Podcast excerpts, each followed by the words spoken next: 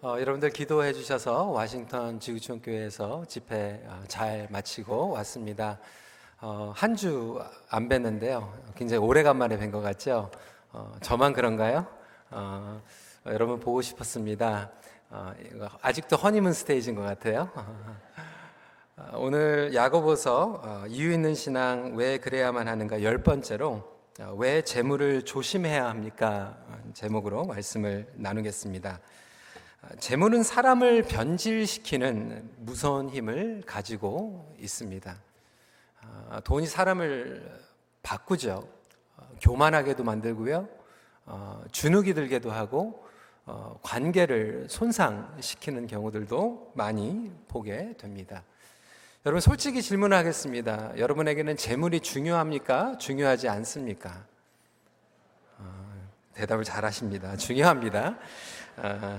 솔직하자면 실제적으로 우리 삶 가운데에서 어, 재물이 어느 정도 필요합니다. 어, 우리가 하나님 앞에서 또 서로에게 좀 솔직할 필요가 있죠. 어, 최근 몇 년 전에 설문조사를 했는데 평균 사람들이 하루에 고민하는 것 중에서 60%에서 70% 정도가 다 이 돈, 금전에 관련된 고민이라는 것을 결과가 발표되었습니다. 사실 저는 개인적으로 돈이나 물질에 대해서 설교하는 것을 어, 좋아하지 않습니다. 어, 우리 큰빛교 올해 출석하신 분들은 이미 아실 거예요. 어, 제가 저희 영어 목회에서만 14년 동안 목회를 했는데 이 돈에 대해서 그리고 헌금에 대해서 설교를 한 것은 한 두 번, 세 번 정도밖에 하지를 않았습니다. 왜냐하면 제가 중고등부 시절에 정말로 재밌게 그리고 행복하게 신앙생활을 하다가 그 교회에서 재정 사건이 있는 바람에 교회가 분열되는 아, 그러한 경험을 하면서 아, 목회자가 돈에 대해서 얘기하면 안 좋은 거다라고 하는 인식이 아직도 저에게 박혀져 있고 나름대로 또 회복이 필요하다는 생각이 듭니다. 근 확실한 것은 이 재물관이야말로 말씀으로 회복되지 않으면 절대로 온전한 신앙생활을 할 수가 없습니다. 아, 제가 예전에도 한번 이것을 나눈 것 같은데요. 신학, 신약 성경을 보게 되면 여러분 믿음, 여러분 믿음이 중요합니까? 중요하지 않습니까? 중요하잖아요. 근데 이 믿음에 대한 구절이 215개 구절이 기록되어 있습니다. 많이 적혀져 있는 거죠. 그러면 구원에 대한 구절은 몇 개가 있는가 봤더니 구원에 대한 구절은 218개 구절이 신약에 기록이 되어 있습니다. 그런데 이 금전과 이 재정에 대해서 다루고 있는 구절은 무려 2084개 기록이 되어 있습니다. 굉장히 돈에 대해서, 재물에 대해서 많이 기록이 되어 있습니다. 예수님의 비유만 봐도요, 절반 이상의 예수님의 비유가 이 금전에 대해서 다루고 계십니다. 그런데 우리는 예수님께서 돈을 밝히신다라고 생각하지 않습니다. 예수님께서 이 금전에 대해서 계속해서 말씀하실 수밖에 없었던 것은 바로 이 돈이 우리 안에 숨겨져 있는 우상이기 때문에 많이 언급을 하셨던 것입니다. 물론 돈 자체는 악이 아닌 것을 우리는 알고 있습니다. 근데 성경은 분명하게 이야기하고 있습니다. 돈을 사랑하는 것은 악이다라고 이야기를 하고 있습니다. 그러니까 야고보서 2장 5절부터 6절에 보면 야고보가 가난한 자들보다 부유한 사람들을 편애하는 것에 대해서 계속해서 꾸짖고 있는데 그 이유는 하나님께서 부자들을 싫어하시는 게 아니에요. 그런데 부자들이 유혹에 빠지기가 너무나도 쉽고 변질되기가 쉽기 때문에 그렇게 단호하게 경고를 주고 있는 것입니다. 그렇다면 오늘 이 말씀을 통해서 왜 우리가 재물을 조심해야 되는지 함께 나누기를 원합니다. 첫 번째로 우리가 재물을 다스리지 못하면 재물이 우리를 다스리기 시작하기 때문에 그렇습니다. 오늘 1절에 이렇게 시작하고 있습니다. 너희에게 이 말 고생으로 말미암아 울고 통곡하라. 우리가 돈 때문에 고생한다라고 하는 것, 돈 때문에 짐이 된다라고 하는 말은 무슨 말입니까? 성도 여러분, 솔직하게 우리가 대답을 할 필요가 있죠? 우리가 왜 일합니까? 여러분 왜 일하세요? 대부분은 돈 벌기 위해서 일하십니다. 우리 부모님들이 자녀들에게 계속해서 공부하라, 공부하라, 공부하라 얘기합니다. 왜 공부해야 됩니까? 공부해서 좋은 대학을 가고 또 좋은 대학을 가서 전문 직종을 잡고 전문 직종을 찾아야지 돈을 벌 수 있기 때문에 그렇습니다. 그러니까 우리 자녀들에게도 돈 벌어야 되기 때문에 부모님들이 support를 하는 겁니다. 그래서 우리가 인생을 살아가면서 인생의 상당한 시간을 에너지를 돈 잘 벌기 위해서 살아가게 됩니다. 그러니까 돈을 잘 벌어야지 잘 살 수 있기 때문이라고 하는 생각을 가지고 있습니다. 그러니까 하나님이 우리를 잘 살게 해준다라고 하는 개념이 아니라 돈이 우리를 잘 살게 해준다라고 하는 개념을 가지고 있기 때문에 그렇습니다. 그래서 야고보는 우리에게 돈이 우리의 주인이 될 때, 그래서 저와 여러분들이 돈의 노예가 됐을 때 이 부담과 짐을 갖게 된다라고 하는 것이죠. 정확하게 얘기하자면 돈이 나를 다스리고 있는가, 내가 돈을 다스리고 있는가의 질문입니다. 이것이 거꾸로 되었을 때 우리가 돈의 노예가 된다라고 하는 것이죠. 이 자세와 태도는 너무나도 중요합니다. 오늘도 이 설교를 들으면서 많은 분들이 그렇게 생각할 거예요. 하나님, 제가 올바른 태도를 가질 테니까 제발 돈 좀 더 주세요. 이렇게 생각하시는 분들은 이미 유혹에 빠질 확률이 더 많다라고 하는 거예요. 디모데전서 6장 10절에 이렇게 얘기하고 있죠. 돈을 사랑함이 일만 악의 뿌리가 되나니 이것을 탐내는 자들은 미혹을 받아 믿음에서 떠나 많은 근심으로써 자기를 찔렀도다. 예수님께서 이 땅에 오셨을 때 우상숭배에 대해서 말씀하시면서 만모니즘 그리고 만몬주의에 대해서 경고를 하고 계십니다. 만모니즘은 무엇입니까? 고대 아람어로 그 당시에 돈의 신이었어요. 재정의 신이었습니다. 그러니까 예수님께서 단도직입적으로 제자들에게 그리고 우리 모두에게 물어보는 것은 하나님을 섬길 것인가 돈의 신을 섬길 것인가 둘 중에 하나를 택하라고 질문하고 계시는 것입니다. 마태복음 6장 24절 말씀 저희가 한 목소리로 읽기, 읽겠, 습니다 시작. 한 사람이 두 주인을 섬기지 못할 것이니 혹 이를 미워하고 저를 사랑하거나 혹 이를 중히 여기고 저를 경히 여김이라 너희가 하나님과 재물을 겸하여 섬기지 못하느니라. 그러니까 교회 안에서도 우리가 하나님을 섬기는 것이 아니라 만모니즘을 섬길 수 있다라고 하는 거예요. 하나님의 뜻이 우리에게 결정을 내리는 것이 아니라 재정을 가지고 결정을 내리게 될 수 있다라고 하는 거죠. 어떤 분들은 주일날 교회 예배 오면 주보를 먼저 보면서 오늘 본문이 무엇인가 보기 전에 지난주에 현금이 얼마 나왔나 보시는 분들도 있을 거예요. 신학교에서도 마찬가지예요. 선교 사역도 마찬가지입니다. 신학교에 받지 말아야 되는 학생들을 돈 때문에 받는 경우들이 있죠. 그러니까 돈으로 운영을 해야 되기 때문에 이런 유혹들은 많이 있게 됩니다. 돈이 필요하지 않다라고 하는 게 아닙니다. 하나님께서 우리에게 재정을 부어 주십니다.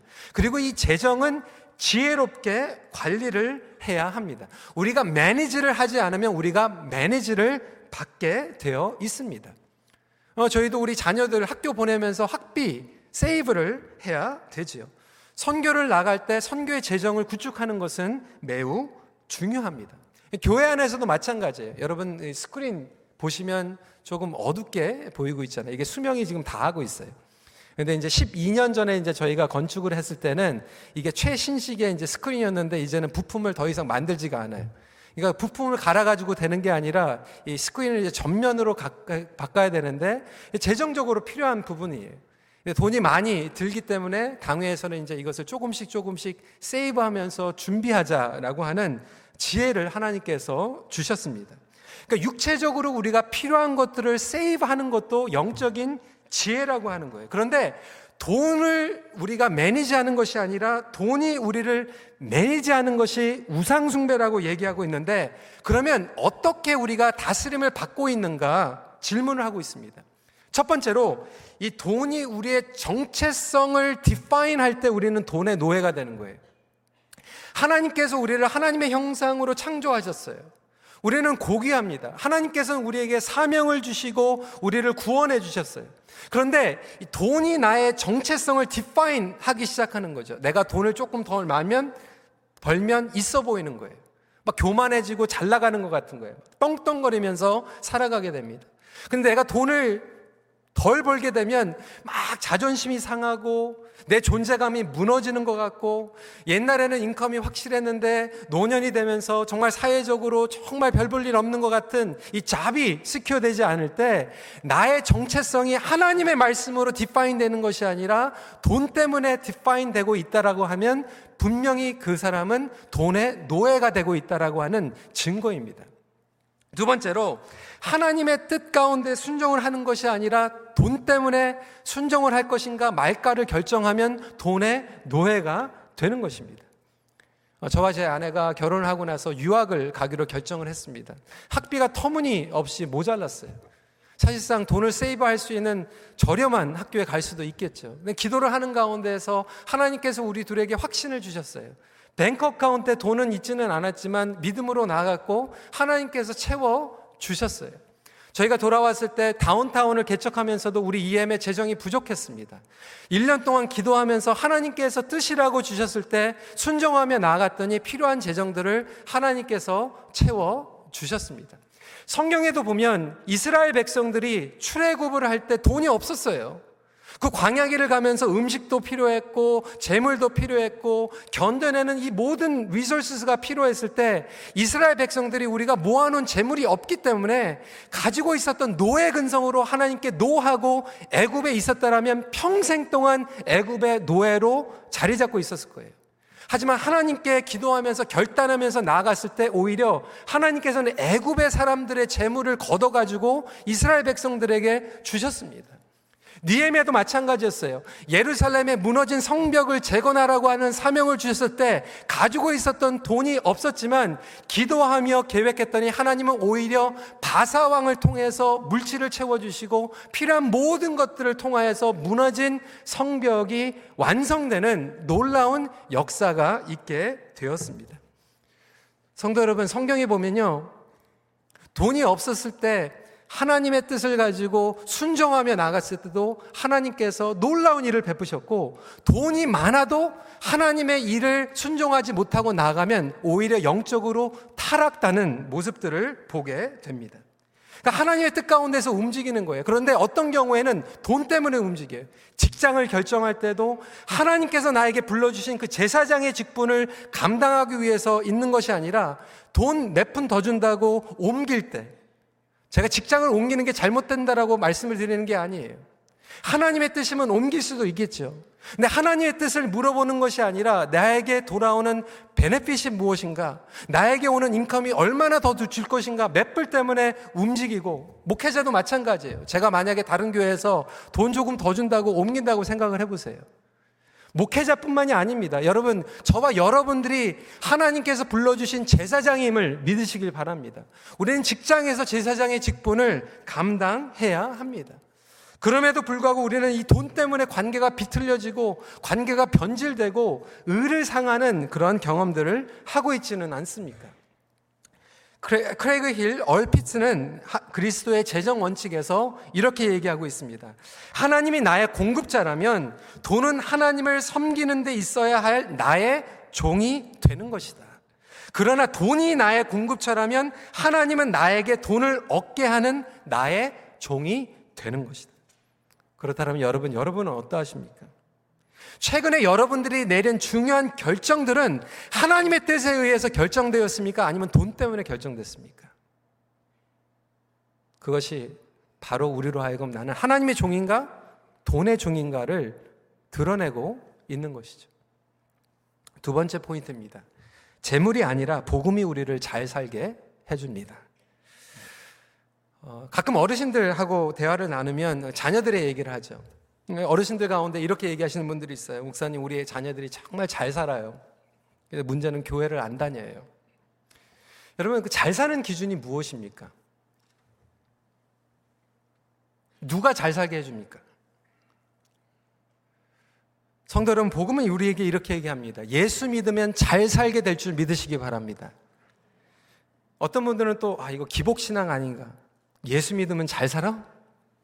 지금도 또 돈으로 생각하시는 거예요. 예수 믿으면 잘 산다고 하는 개념은 돈 많이 번다는 게 아니에요. 예수 믿으면 사명 따라 살기 때문에 잘 사는 거예요. 예수 믿으면 온전한 목적을 가지고 살아가기 때문에 소명 따라 살아가기 때문에 잘 사는 거예요. 온전한 삶이라고 하는 것은 하나님의 목적을 완수하는 삶인 줄 믿으시기 바랍니다. 최근에 김동호 목사님, 한국에 계시는 목사님 쓰신 책 중에 깨끗한 부자라고 하는 책이 있죠. 근데 김동호 목사님께서 이렇게 얘기를 하고 있습니다. 오늘날 미국 교회도 마찬가지지만 특별히 한국 교회 이 재물에 대해서 얘기를 할 때 복음주의의 사상을 가지고 보는 것이 아니라 기복 신앙이든 유교적 사상을 가지고 바라보는데 문제가 있다라고 하는 거예요. 기복 신앙은 뭐냐면 예수 믿으면 다 부자 된다예요. 예수 믿었더니 잘 살게 되더라. 헌금 냈더니 11조 꼬박꼬박 냈더니 하나님께서 물질적으로 더 채워주시더라. 여러분, 예수 믿으면 다 부자가 됩니까? 부자 아니신 분들은 예수 잘못 믿 고 있는 것입니까? 그렇지 않습니다. 예수 잘 믿고 부자가 될 수도 있고요. 예수 잘 믿고 가난해질 수도 있어요. 될 수 있으면 예수 잘 믿고 부자가 됐기를 원하시겠죠. 근데 성경에 보니까 아브라함 같은 경우, 요셉과 같은 경우, 야곱과 같은 경우, 다윗과 같은 경우 하나님을 잘 경외하고 부자가 되었어요. 뭐 세례 요한이나 엘리야 같이 하나님을 잘 믿으면서 가난하게 또 검소하게 산 인물들도 있습니다. 하나님의 뜻과 우리가 부자가 되고 가난하는 것은 기복 사상으로 연결할 필요가 없다라고 하는 거죠. 여러분 이 돈이 녹슨다라는 게 무슨 뜻입니까? 은행에 집어넣으면 녹은 안 씁니다. 근데 제가 목회를 하면서 수많은 사람들을 만났어요. 있는 사람도 만나고 없는 사람도 만났고요. 그런데요, 가만 보니까요, 이거는 진리는 아닙니다. 근데 제가 10중 8구 경험한 거예요. 돈 없는 사람은요, 돈 없다고 얘기 안 하더라고요. 자존심이 상해서. 그냥 하나님께 부르짖고 기도하지 돈 없는 사람은 돈 없다고 얘기 안 해요. 그런데 항상 다른 사람들보다 돈 좀 있는다고 하는 사람들이 항상 돈 없다고 그래요. 돈 없어. 돈 없어. 모자라. 모자라. 왜 그렇습니까? 마음이 녹이 슬기 시작해서. 모아두면 결국 우리를 썩게 만듭니다. 썩지 않으려면 유통해야 합니다. 온전하게 유통한다라고 하는 의미는 무엇입니까? 여러분 헌금 잘 내는 게 유통하는 게 아니에요. 목적이 분명하게 올바로 벌고 올바로 유통시키는 거죠. 여러분 아무리 여러분들 비즈니스가 돈 많이 이익을 남겨가지고 헌금을 많이 한다고 해도 여러분 회사에서 이윤을 남기기 위해서 마진을 남기기 위해서 제3 국가에서 아이들 막 차일 레이블 해가지고 인권을 착취해가지고 돈 벌고 그걸로 하나님 앞에 11조 드리는 게 커미션입니까? 절대로 안 그래요. 하나님께서 기뻐하지 않으세요.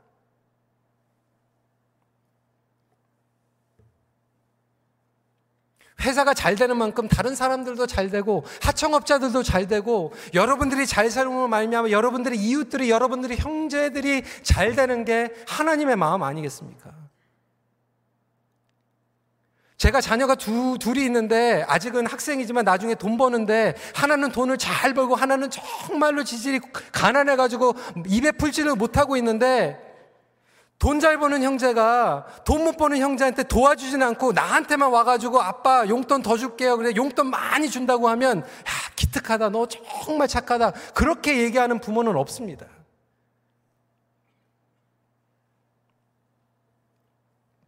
여러분 인간의 죄성이요 얼마나 무서운지 캐나다의 5%가 이 캐나다의 90%의 부를 다 가지고 있어요. 사회주의 국가에서 공산주의는 납니까? 여러분 평양에 가보니까요. 1%가 멀세이 리 벤츠 다 타고 다녀요. 99%의 부를 1%가 다 누리고 있어요. 자본주의도 사회주의도 공산주의도 문제 해결이 아니라 인간의 죄, 인간의 욕망, 이 돈 때문에 성매매가 일어나고요. 이 돈 때문에 마약 밀수가 일어나고요. 이 돈 때문에 스캔들이 일어나는 거 아닙니까? 오전 4절 말씀에 보라 너희 밭에서 추수한 품꾼에게 주지 아니한 사기 소리 지르며 그 추수한 자의 우는 소리가 망군의 주의 귀에 들렸느니라. 다른 사람들에게 유통해야 될 것들을 혼자 갖고 하나님께 헌금 더 한다고 해서 하나님께서 기뻐하지 않으세요. 이렇게 얘기했더니 어떤 분들은 아, 맞아. 헌금할 필요 없어. 11조 낼 필요 없어. 아, 신약에 보니까 11조 없어. 여러분 성경에 보면요. 11조는 그냥 미니멈이라서 율법 율법으로 생각하지 말고 신약에 보면요. 사도행전에 보니까 11조 냈다는 기록은 없는데 땅을 팔고요, 집을 팔고요, 모든 것들을 다 드렸다고 얘기하고 있어요. 하나님께서 우리를 온전히 구원하시면요, 10의 1%만 드리고 끝나는 게 아니라 우리의 전부를 하나님께 드리고 우리의 전부가 하나님 나라를 통하여서 유통하기를 원하는 갈망이 우리에게 임할 줄 믿으시기 바랍니다. 이게 성경적이라고 하는 거예요. 율법으로 얘기하는 게 아니에요.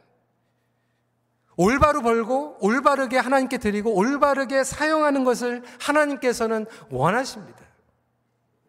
전도서 5장 19절 말씀 한 목소리를 읽도록 하겠습니다. 시작. 또한 어떤 사람에게든지 하나님이 재물과 부여를 그에게 주사 능히 누리게 하시며 제 몫을 받아 수고함으로 즐거워하게 하신 것은 하나님의 선물이라.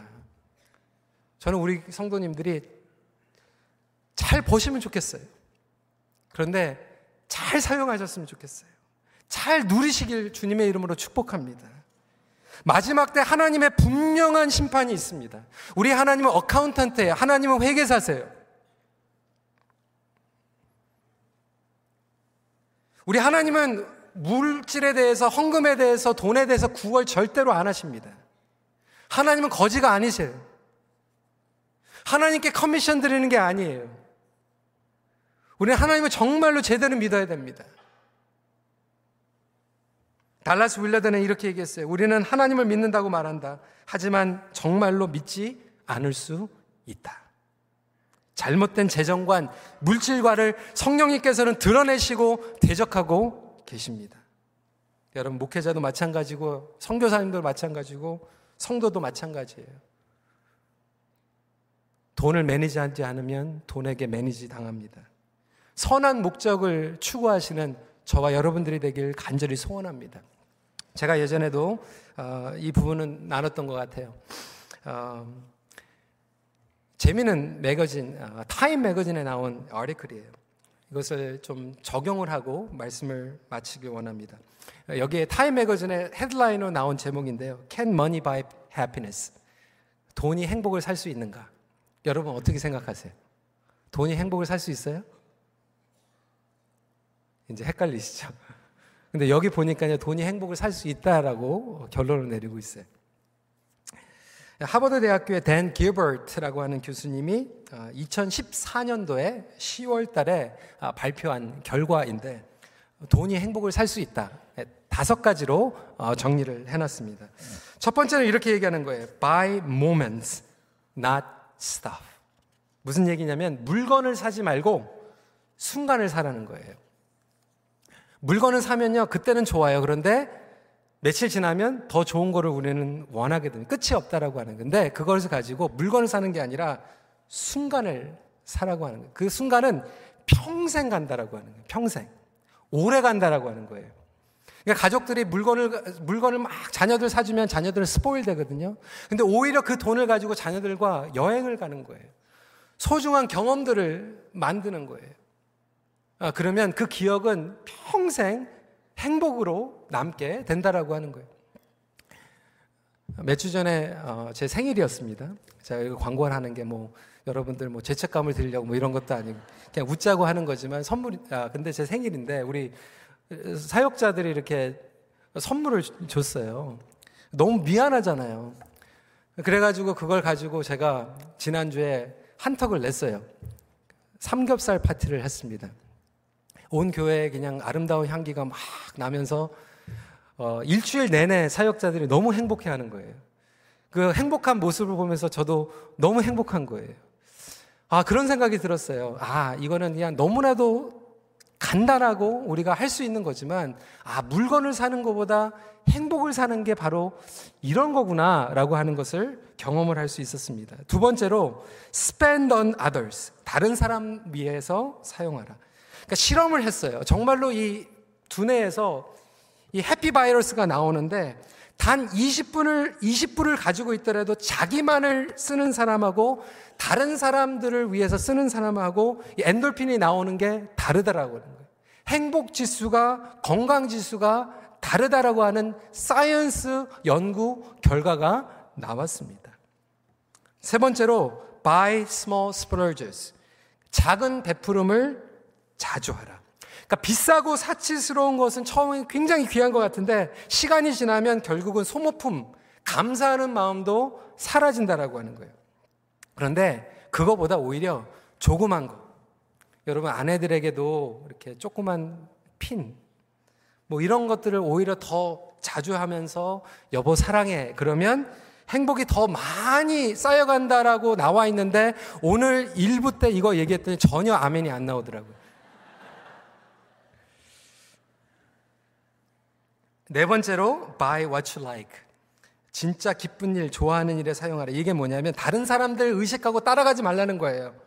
옆집에서 뭐 샀다고, 옆집에서 큰 집으로 이사 갔다고, 옆집에서 무슨 자동차 산다고 따라가지 말고 우리에게 만족을 주는 것을 우리대로 살아가라는 이건 물론 타임 매거진이니까 이렇게 얘기를 하겠죠. 마지막 포인트입니다. spend with others. 똑같은 얘기예요. 다른 사람과 함께 쓰라. 다른 사람과 함께 쓰는 사람이 더 행복하다라고 하는 거죠.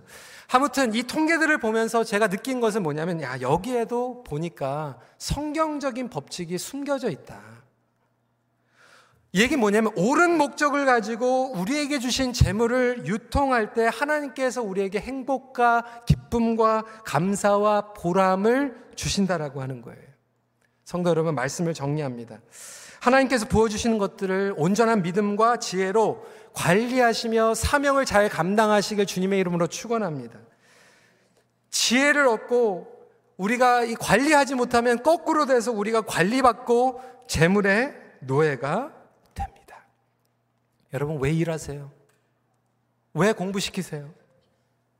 하나님의 마음은 내가 책임져 주겠다. 내가 너와 함께 하겠다라고 말씀하고 있어요. 더 이상 우성숭배하는 것이 아니라 돈 때문에 만모니즘에 빠져가지고 네 평생 일일일 돈 돈 돈 하면서 살아가는 것이 아니라 복음 때문에 복음께서 주시는 그 사명 가운데에서 사명을 완수할 수 있는 저와 여러분들이 되길 간절히 우리 하나님께서는 원하고 계십니다. 오직 복음과 사명만이 변질된 우리의 모습을 본질로 회복시키십니다. 기도하겠습니다.